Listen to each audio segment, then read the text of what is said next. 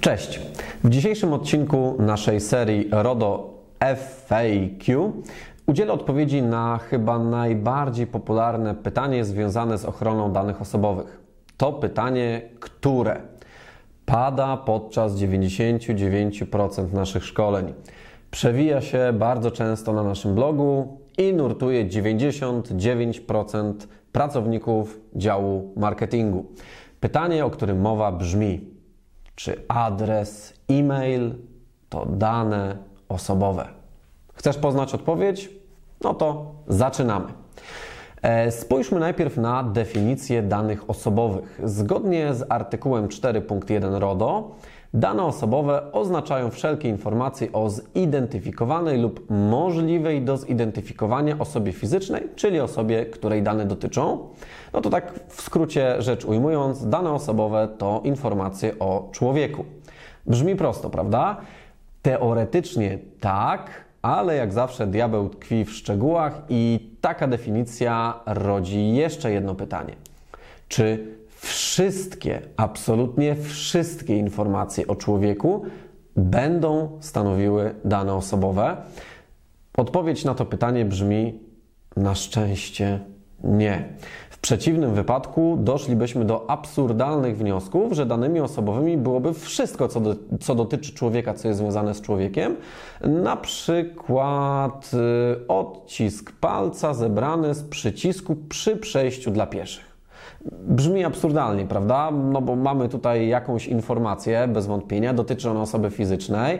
No, ale pytanie, czy ta informacja statystycznemu Kowalskiemu da cokolwiek, w jakikolwiek sposób będziemy mogli ją powiązać z konkretną osobą fizyczną? No oczywiście nie. Dlatego nie wszystkie informacje o człowieku będą stanowiły dane osobowe i kryterium decydującym o tym, czy coś jest danymi osobowymi, czy też nie, jest fakt, czy jesteśmy w stanie lub czy mamy potencjalną możliwość identyfikacji danego człowieka na podstawie informacji, którą zebraliśmy.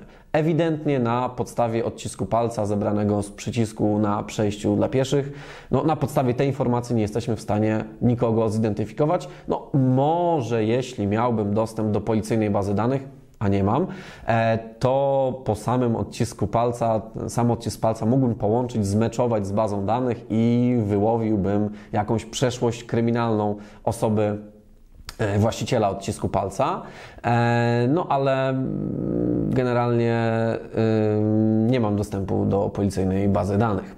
No i teraz przechodzimy do meritum, czyli jak ta definicja ma się do adresu e-mail. I tutaj przeanalizujmy dwa przykłady. Jeden. Mamy adres e-mail o składni imię.nazwisko małpka zakładpracy.pl. No i drugi przykład. E, adres e-mail o składni 100.1292 małpka znany dostawca usług pocztowych.pl. Jakieś, nie wiem, Onet, Gmail, O2, Interia, mm, Gazeta i tak dalej, i tak dalej. E, w pierwszym przypadku, no chyba nie masz wątpliwości, że mamy do czynienia z danymi osobowymi. Dlaczego? Po pierwsze, e, mamy informację składającą się z imienia i nazwiska, tak? Czyli już po samym adresie e-mail wiemy, jak człowiek ma na imię i jak ma na nazwisko. Po drugie, zakładamy, że jest to domena zamknięta, jest to domena firmowa, e, no i co do zasady, nie ma możliwości, żeby na domenie zamkniętej e, każdy dowolny człowiek z ulicy mógł sobie założyć adres mailowy, czyli mamy prawie stuprocentową pewność, że ten adres mail, e, że to imię i nazwisko jest autentyczne. Po trzecie, wiemy jak ktoś się nazywa, jak ma na imię nazwisko, i wiemy, gdzie pracuje, tak? No mamy ten drugi człon adresu e-mail, czyli mamy imię, nazwisko, małpka, zakładpracy.pl. No i po czwarte wreszcie, nie tylko wiemy, jak ktoś się nazywa, nie tylko wiemy, że są to generalnie raczej na pewno autentycznie dane, e, autentyczne dane osobowe, ale wiemy również, e, jak z tą osobą się skontaktować. No bo przecież możemy wysłać do niej maila i dopytać, słuchaj, a na przykład jak do Ciebie zadzwonić, jaki masz numer telefonu, prawda? Czyli możemy jeszcze dodatkowo e, pozyskać szerszy zakres informacji. Czyli tutaj wydaje się, e, że jest to oczywista oczywistość. Adresy e-mail, w których składni mamy imię, nazwisko, małpka, zakład pracy są zawsze w 100% danymi osobowymi. No i pojawia się Drugi, bardziej taki podchwytliwy przykład, e, gdzie mamy adres e-mail o składni nieweryfikowalnej, tak? bo mamy mm, dostawcę e, usług pocztowych, który jest, mm, działa na domenie otwartej, publicznej i każdy, nawet ja, Łukasz Zegarek, mogę sobie założyć e, adres e-mail janina.wójcik. No, kto mi zabroni, prawda? Mogę też założyć adres e-mail, w którym nie ma kompletnie żadnych informacji o mnie, czyli nie ma tam mojego imienia, imienia i nazwiska. Na zasadzie stokrotka 1219 małpka gmail.onet gazeta.pl. No i czy taka informacja będzie stanowiła dane osobowe, czy nie? E, no, odpowiedź na to pytanie jest niestety e, odpowiedzią, którą po prostu widzowie, słuchacze uwielbiają, nasi klienci uwielbiają tą odpowiedź. To jest ulubiona odpowiedź prawnika, czyli to zależy. To zależy, to znaczy w różnych sytuacjach dany e-mail z domeny publicznej, e, może być traktowany jako dane osobowe lub nie. Ja zaraz też tą, e, tą wiedzę Ci uporządkuję, żebyś nie miał tutaj żadnych wątpliwości.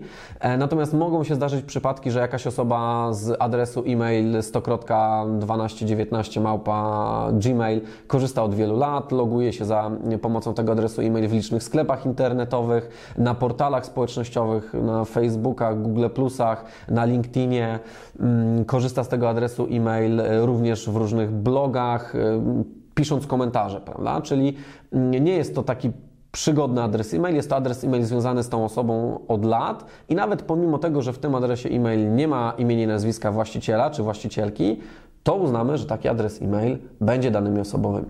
Eee, mogą się zdarzyć również adresy e-mail, które coraz częściej ludzie zakładają, takie adresy e-mail ad hoc, czyli przykład tylko do zakupów internetowych albo tylko do zakupu w, w konkretnym sklepie internetowym. No, w takim wypadku ciężko byłoby uznać, że taki adres e-mail stanowi znamiona tak, danych osobowych. Ale żeby nie wprowadzać ci mętliku, tak, żeby, żeby, żebyś nie miał już dłużej takiego mm, chaosu pojęciowego w głowie, czy adres e-mail to dane osobowe, czy adres e-mail to nie dane osobowe i kiedy adres e-mail to dane osobowe, kiedy nie, przyjmij założenie, że każdy e-mail, każdy adres e-mail to są dane osobowe.